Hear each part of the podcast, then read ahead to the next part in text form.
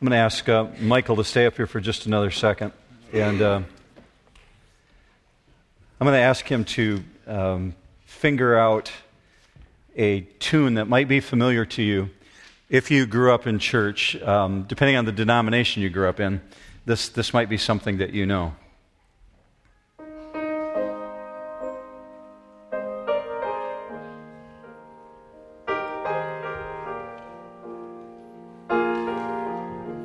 Some of you know that?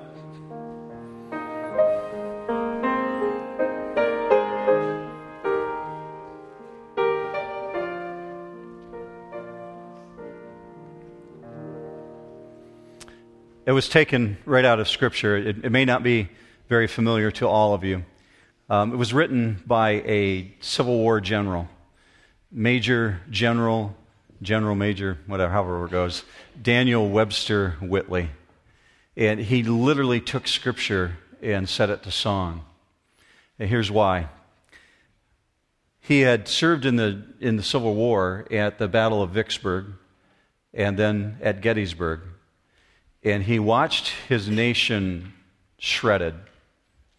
He saw brother fighting against brother, cousin against cousin. And he saw the country torn in half.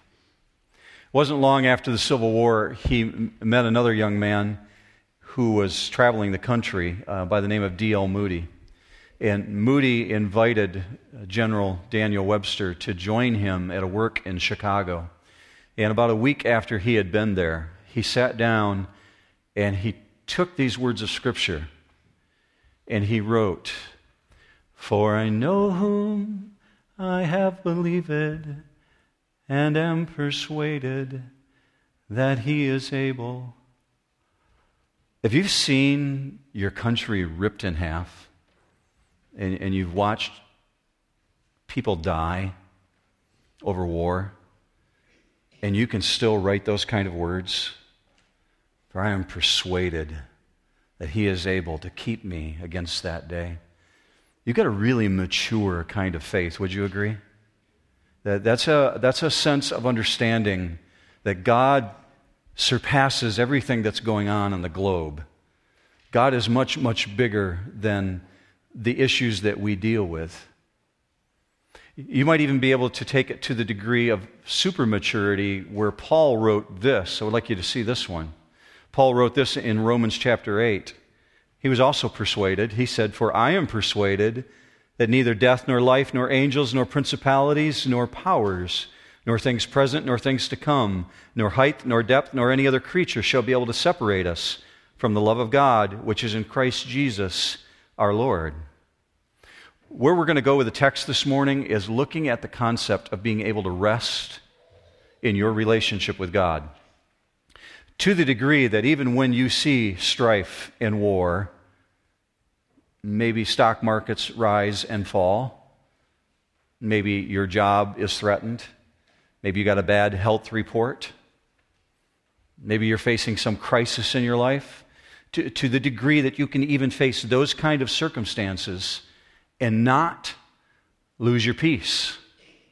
So I would ask you a question as we step into Hebrews chapter 4 this morning. And if you have your Bible with you, go ahead and turn there. When the stock markets take a serious downturn, when you get something that easily stresses you out or annoys you, do you lose your peace? Do you feel that sense of unrest? Do you worry about the future? Or do you rest in His promise? I'm here to tell you this morning rest in God doesn't mean freedom from hassle. You're still going to walk out the door of your house someday and find a flat tire in your driveway in your car. And somebody's still going to cut you off in traffic. It doesn't mean freedom from hassles. It means freedom from the hassles stressing you out. It's the kind of rest we're talking about when you can say, I know whom I have believed, and I'm persuaded that that one can keep me. When we look at these individuals in the book of Hebrews, we understand they're living with stress that we've never known, on a scale that we've never known. To, to be thrown into the lions, to be dragged into the Colosseum, to literally see your family members used for nightlights in Nero's courtyard, that's a stress on a whole new scale. And that's who is being written to in, in this book. These are individuals who are facing persecution. If you pull your notes out of your bulletin this morning, I've put down three different forms of rest. We're going to really kind of hunker down on the, on the third one, but the first two I want you to see as well, and you'll see them up on the screen. They're in your notes as well, but the, the first rest is the rest of ceasing from work. And, and that's the one where you just stop doing what you're doing. Your exertion and your labor is over. Students, you might be thinking this morning of spring break. Spring break's coming and, and your exertion is going to stop for a little while. You're going to get a break and you're going to have some degree of rest. Well, the second form of rest is freedom from what disturbs you. And, and that's the rest of um, absence of worry. It, it means literally to be inwardly quiet, to be at peace. Well, you could take both of those and kind of bear down into the third one, and the third one is God's rest. And, and that's the peace with God and the peace of God. And to possess that kind of peace is the peace that only He can give so that you can literally say things like, I'm persuaded that He's able to keep me against that day, like a, like a Civil War general would write. Now, I, I, put it into two categories there under God's rest because there is two categories. There's, there's letter A, the first rest with God is the peace with God. That's the kind that comes from Romans 5 1 that says we're justified. And if you're a believer in Jesus Christ, you have the peace with God this morning. You know what it is to be justified because you know total forgiveness. It's freedom from guilt, even the unnecessary feelings of guilt, because Jesus has wiped away all your sins. And then there's letter B, it's the second kind of rest that comes under God's rest, and that's the peace of God. That's the peace we're going to really talk about this morning. That, that kind of rest when you have no more reason to fear because you've got absolute trust that in the midst of really hard circumstances, God has still got your backside. So you can say, I know whom I believed, and I know that I stand with him.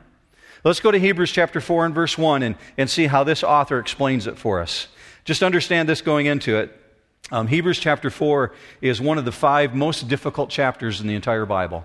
It, it rates right up there with Daniel chapter 10 and Revelation chapter 20. It's extremely complicated text. We're going to do what we can to break it down and make it really simplistic this morning.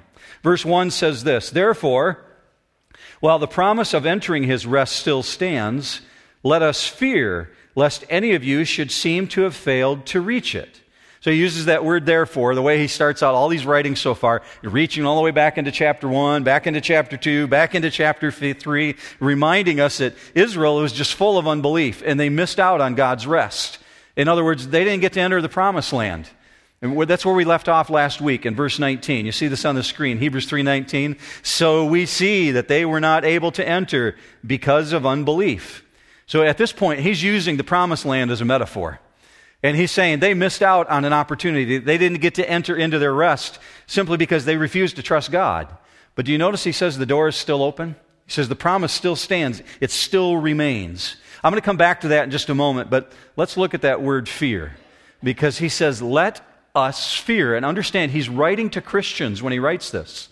Let us fear. The word is phobeo, and it literally means to be in terror, to be in fear of something to such a degree that it, it causes you shock that you might miss out on something. Have you noticed recently the TV commercials since the um, television industry has understood that they can really kind of push prescription drugs, perhaps maybe in the last 10 years especially, that when a commercial begins, of a, a prescription drug, a, a, beautiful scene comes on the screen. Somebody's looking out over an ocean or there's a sunset, and they begin talking about the benefits of this prescription drug. And they begin encouraging you to talk to your doctor about this drug that they're offering on television. And then, very subtly underneath, these white words appear at the bottom of the screen that tell you all the side effects of the drug. And it begins warning you that your teeth are going to fall out, and your hair is going to fall out, and your eyelashes are going to fall out. But at the same time, they say it in such a gentle way that you just kind of glaze right over it and pay no attention to it. Well, why? Because most of us believe that, well, that's only for them. That's only for like 5% of the people, because that's what the little report says on the bottom. But, but what if they put an advertisement out there on television that said 99.9% of the people experienced this kind of side effects? It'd cause you to be in fear of that drug. You wouldn't want to go near it. Well, the, the, writer of this letter in Hebrews is saying literally, be in fear because 99.9% of the people of Israel totally missed out on this opportunity that God was offering them to step into his rest. Joshua and Caleb are the only two out of 3 million people who got to step into the promised land. The rest of them completely missed out. So this warning is to the readers to take care unless you totally miss out on this promise. And he uses pretty strong words when he says they failed to reach it. Uh, he uses four English words, we do in our modern translation, to represent one Greek word. And I want you to see this one Greek word I'm going to give you this morning on the screen, not because the definition is so important, but because of the tense of the verb behind it. It, it literally means to fall short of something or to be deficient. But in the Hebrew and in the Greek language, there's certain tenses by which words are written. In the Greek language, this particular word is written in the perfect present tense, which means this it's an ongoing condition. It doesn't mean it's some past mistake or not some present momentary failure. It means this is something that's being repeated over and over and over again. These people are continually failing to reach to what God has offered them. So that's the sense of the perfect tense. Now, I want you to understand what we're talking about here is not a fear of losing your salvation. Some people look at this in chapter 4 and they, they would say, well, that's a fear that we're going to miss out on eternity, that somehow we're going to do something wrong and God is going to yank away our salvation. That is not what this is talking about. As a matter of fact, I'm going to give you a couple verses this morning just to remind you you have no reason, if you're a believer in Jesus, to fear your loss in eternity. First of all, Luke 12 32, Jesus literally saying, Do not be afraid, little flock, for your Father has chosen gladly to give you the kingdom. That's the attitude by which God gives you eternity. Or look at this one from Hebrews 2. We looked at it a couple weeks ago. Therefore, since the children share in flesh and blood, he himself likewise also partook of the same, that through death he might render powerless him who had the power of death, that is the devil. Well, we looked at that a couple weeks ago. You have no reason to fear death. Jesus conquered that. So if this isn't the fear of losing your salvation, and if it's not the fear of death, what is it the fear of? It's the fear, and it's a very real one, of not believing the promises of God for your life that you can miss out on what God intends for you here on planet Earth. And so he's reminding his readers there once was a generation, a people who lived long before you, who completely missed out on something that was promised to them. So be careful that you don't make the same mistake. Now, before I go too far forward, I want to explain to you what I meant by the two different forms of rest in God. When I said letter A is, is literally the peace with God, I want you to understand if you're not a believer in Jesus Christ this morning, and you're just kind of checking out this territory and you're wondering if this is real, I want you to know that this promise that God is offering of His rest still stands, even if you feel like you're not worthy. Even if you feel like you'll never measure up and God would never take you in, He still holds the door open. He's waiting for you. God is very, very patient. And He incredibly waits for us. That's just a mind boggling thing to me. And He calls us over the period of our lifetime, and He waits, and He waits, and He waits, calling us. 2 Peter 3 9. The Lord is not slow about His promise, as some count slowness, but is patient toward you, not wishing for any to perish, but for all to come to repentance.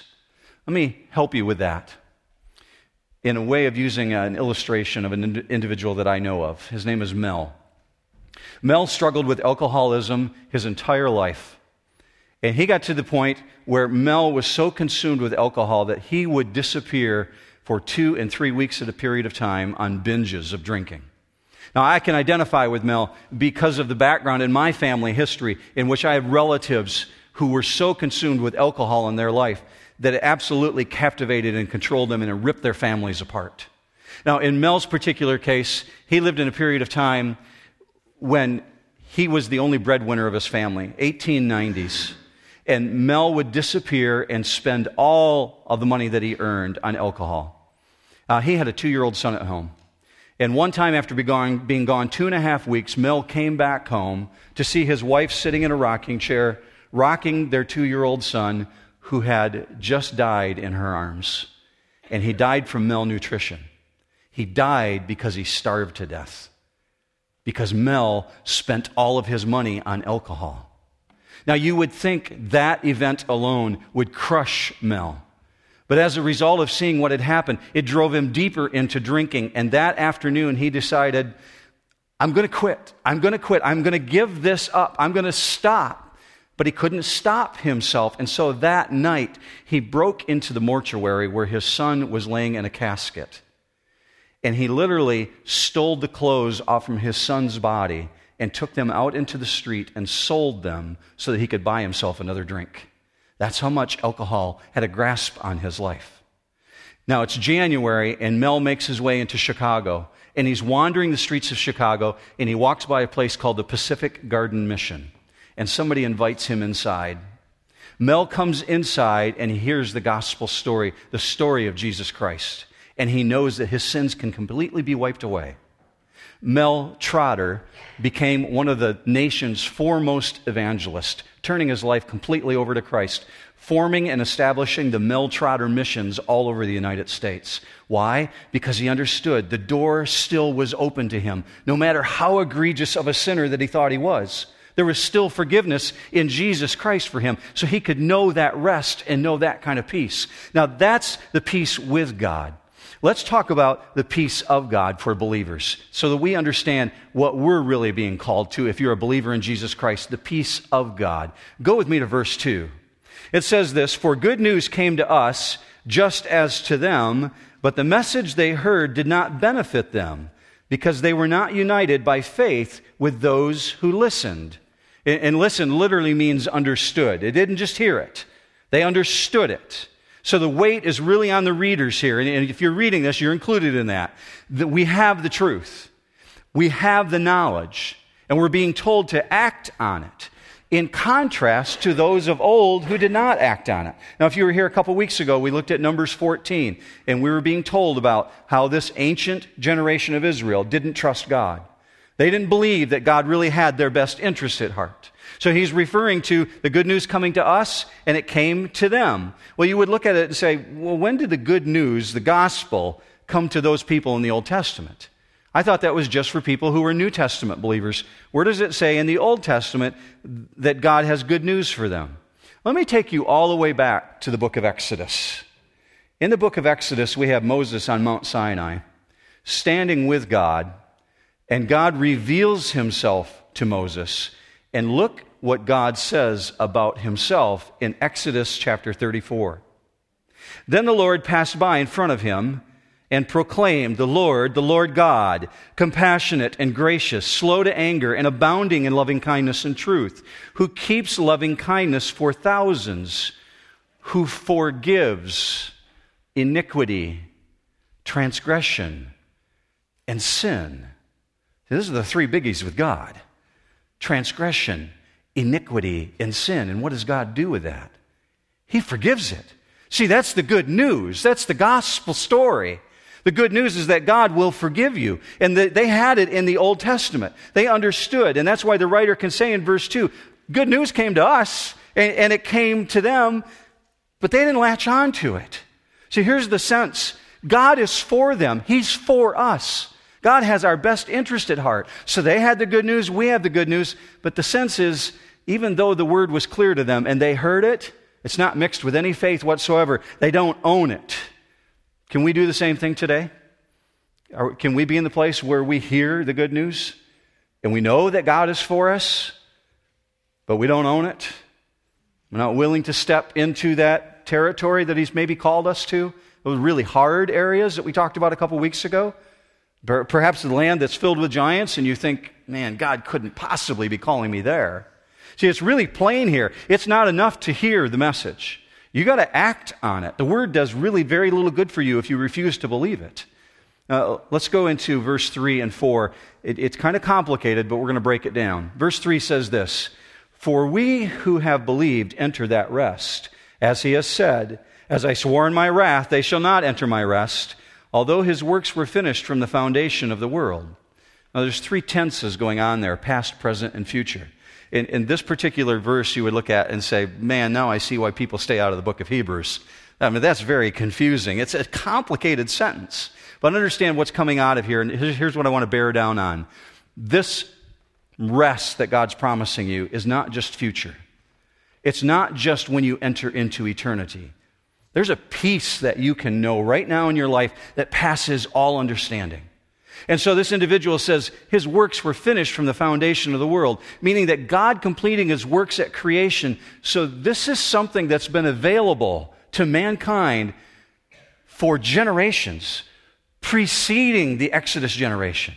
It's been available to us for a very, very long time. Let me help you with that by going to verse 4. It says this For he has spoken somewhere of the seventh day in this way, and God rested on the seventh day from all his works. And again in this passage, he said, They shall not enter my rest. Now, some of you recognize that quote in verse 4 and would say, I know that. That looks really familiar to me. That, that, that comes from the Old Testament. Anybody know which book that's out of? Genesis, that's right. Some of you know your Bible really well, and you say, he's quoting Genesis 2. Some of you know your Bible really well, and you'd say, he's quoting Genesis 2 2. Well, in the first century, the Bible was not so easy as it is today in the sense of this it wasn't broken down into chapters and verses. It wasn't so easy for people to pull out a scroll and say, oh, there's where it says it in Genesis 2 2. He couldn't possibly say Genesis 2 2. It didn't exist. All he had was a long scroll. So he says, Someone has said somewhere on the seventh day, God rested. Now he's reaching back to the creation story for a reason about this issue of rest. When you look at Genesis 1 and Genesis 2, this is what you see. And the first day, and morning and evening, and God rested. And the second day, morning and evening, God rested. And the third day, morning and evening, and morning and evening, and morning and evening. And then you get to the seventh day. And it doesn't say morning and evening, it just says everything that God was creating was done, and he ceased from all his work. We simply read that God rested from everything that he had been doing. This is a very important setup to where we're going with the next verse.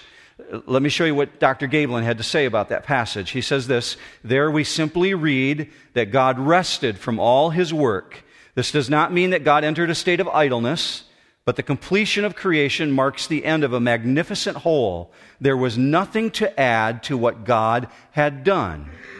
Now, when God gave the Sabbath day, the day of rest, Old Testament, part of the Ten Commandments, he said what? Remember the Sabbath day and keep it holy, for in it God rested and gave us a reference to creation himself when he gave the Ten Commandments. So the Sabbath rest was instituted as a symbol of something. It was instituted as a symbol of the fact that it is finished. God completed his work. But it was just a symbol or a shadow of the true rest that would be found in Jesus. And so Jesus could also say at the end of his work, God the Father, God the Son, God the Son said, It is finished. He completed all of his work.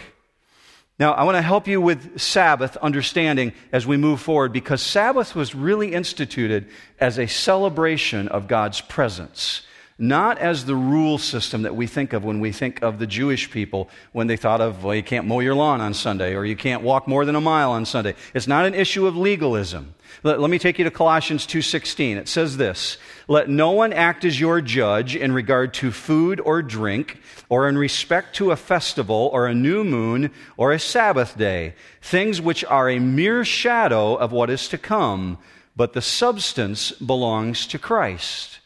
Now, when you see the word Sabbath used here, it's used in association with celebration. Because if you look at the book of Deuteronomy and you look at the book of Numbers, every time God said, I want you to rest, it was in association with celebrating something, celebrating the presence of God, God's provision, God caring for us. Now, while that resonates in your mind, I want to paint a picture for you that requires us to step back to the week of creation. Picture Adam and Eve. They're created in perfect righteousness. They don't know sin. Sin doesn't exist. And so there's no presence whatsoever of anxiety or stress or frustration or heartache Matter of fact, what they know is walking with God. They walk and talk with God as naturally as they walk and talk with each other. The Bible actually says that God showed up in the cool of the day in the garden and walked and talked with them. So what they know is relationship with God. And their only true need is their rest in God. Why is that? Because God completed his perfect work when he completed creation, and they are his perfect work. That's why when you get to end of 6 days of creation, it says God looked and he said everything was very good. And he rested. And so you find Adam and Eve in the midst of that setting where they're his perfect creation and they're completely content in him and they're his perfect work and so they rest in him. And then the usurper shows up, Lucifer. And when the usurper shows up, they lose their trust in God. They no longer believe that God has their best interest at heart. They no longer believe that God has their back, and they lost his rest. And from that moment, man apart from God has been restless. And so the entire working of God throughout human history is to be bringing man back into his rest. But there was a barrier, and the barrier was sin. So God had to send Jesus to remove that barrier so we could step back into the relationship and know rest again through Jesus Christ. This is the concept of this rest that we're talking about. So when we move forward into verse 6, this is what the author has in mind.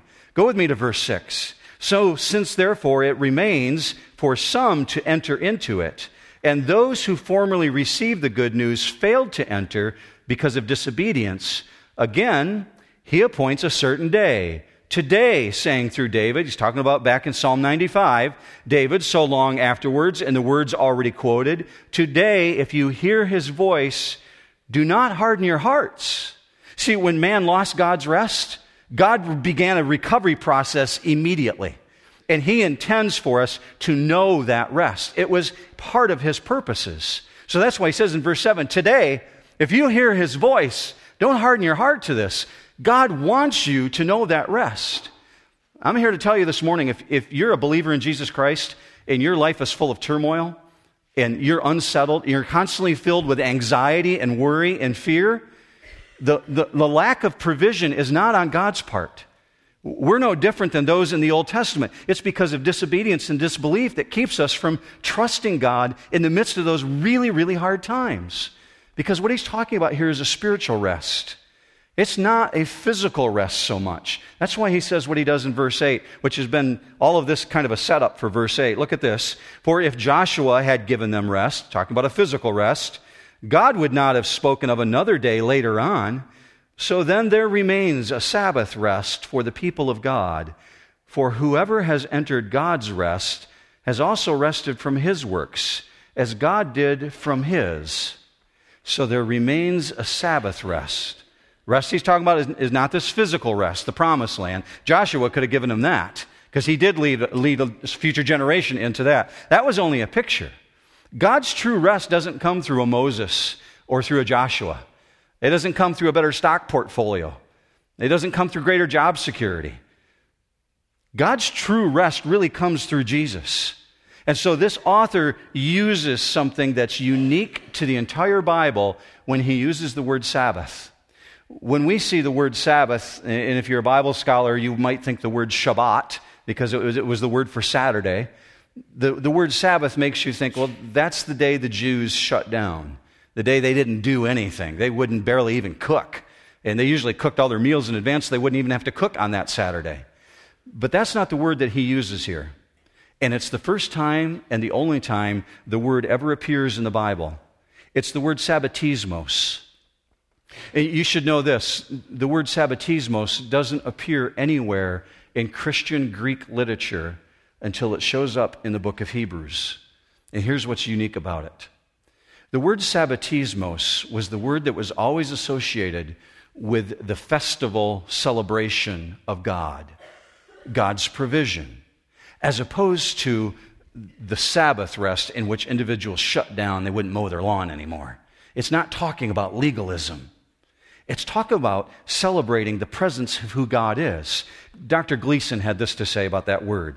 The emphasis of the word is not on the occasion of daily activities, but rather on unhindered opportunity for the people of God to celebrate God's life sustaining presence among them. See, I understand this to have present and future implications, church. How we enjoy God today is representative of our future enjoying God's rest. This is what Sabbatismos was. Sabbath rest was meant for a time of festival praise. It was a time when people actually sacrificed animals. They made sacrifices on the altar to worship God's provision for them. It was a time when they would enjoy singing together, festival praise. What are they celebrating? God's provision. And do you notice that it has its origins in creation? That's why he said, someone has said somewhere, God rested on the seventh day. He's reaching all the way back to the foundation of the world, saying, This predates the Israelites. This predates the Egyptian wanderings, the people who went out on the Exodus. This is something that God instituted from the beginning of time. And He said it still remains available for us today to know this rest, and it's the ideal rest. Why? Because it's provided by God. Do you notice what it says there in that last verse? For the people of God in verse 10. In other words, you've got to know Jesus Christ to know this kind of rest. And it's really a spiritual maturity kind of rest. It's the kind of rest that we see that this author is saying we've got to strive towards it. Others cannot enjoy it and cannot know it if they don't know Jesus Christ. Now let's take everything that we know about Hebrews so far and bring it home. We've got a group of people who have received this letter from this unknown author they're being killed. They're being dragged into the Colosseum and used for entertainment with the gladiators. They're serving time in dungeons. They're tempted to run back to Judaism, those that, are, that, are, that are not been captured yet. They're tempted to run back to the safe haven of Judaism because Rome sanctions Judaism. But this author is pleading with them and begging with them to recognize what you have in Jesus can give you a peace that passes all understanding. So imagine if all you know is death and war and persecution. Rest is a pretty good goal, would you not say? Rest, rest is going to run pretty high on the scale if that's all you know. See, the concept of rest is a beautiful thing to someone who is weary and worn out and striving, trying to do things on their own, trying to earn their own sense of peace. That's why I see this writer of this song saying, I know whom I believed in, and I am persuaded that he is able to keep me. So the author of Hebrews says in verse 11, you're exhorted to do something, believers in Jesus Christ. Look with me. Verse 11. Let us therefore strive to enter that rest, so that no one may fail by the same sort of disobedience. Not only is this available to us all, according to Scripture, it's expected of us. It's a measure of our maturity in Christ. How we lean into God versus leaning into our own understanding. You remember that verse from last week? In all your ways, acknowledge Him. He will make your paths straight. Lean into God, not into your own understanding. I, I close this morning with just the most simplest quote I could possibly find from Dr. Warren Wiersbe. He said it in the most beautiful way. This is probably a sermon in 10 seconds. He says this It is by believing that we enter into eternal rest, it is by obeying God by faith and surrendering to His will that the rest enters into us. Kind of a cool thought. Let me pray for you right now, church. Father, I'm confident that there's individuals right now who are asking, How do I get that? How do I make that part of my life? And I'm sure there's even mature believers here this morning that are thinking that same thing. Remind us, Father, that it's, it's through leaning into you, it's through knowing your word. And it's painfully obvious, Father, that it's only through trusting you. So when you bring us to those hard times, God, keep us from the temptation of running back to the safe haven of a, an old life or the things that we used to know or substances that we might have leaned into. Help us to lean into you. And the more we trust you, Father, I know that you will reveal yourself. So, Father, that's what I pray for for our congregation this morning, for those that have been here in the previous services, that throughout this week, you will remind us that you are for us. If you went to the length of forgiving us, you're also willing to give us that peace that passes all understanding. Father, I ask that you would drive that truth deep into our hearts. And as a result, we would be better reflectors of your light to the people around us. That we would not be people who are consumed with stress, but rather we would be people who are consumed with rest, and that we would reflect that peace that passes all understanding. Father, I ask that in Jesus' mighty name for your church and for his sake. Amen.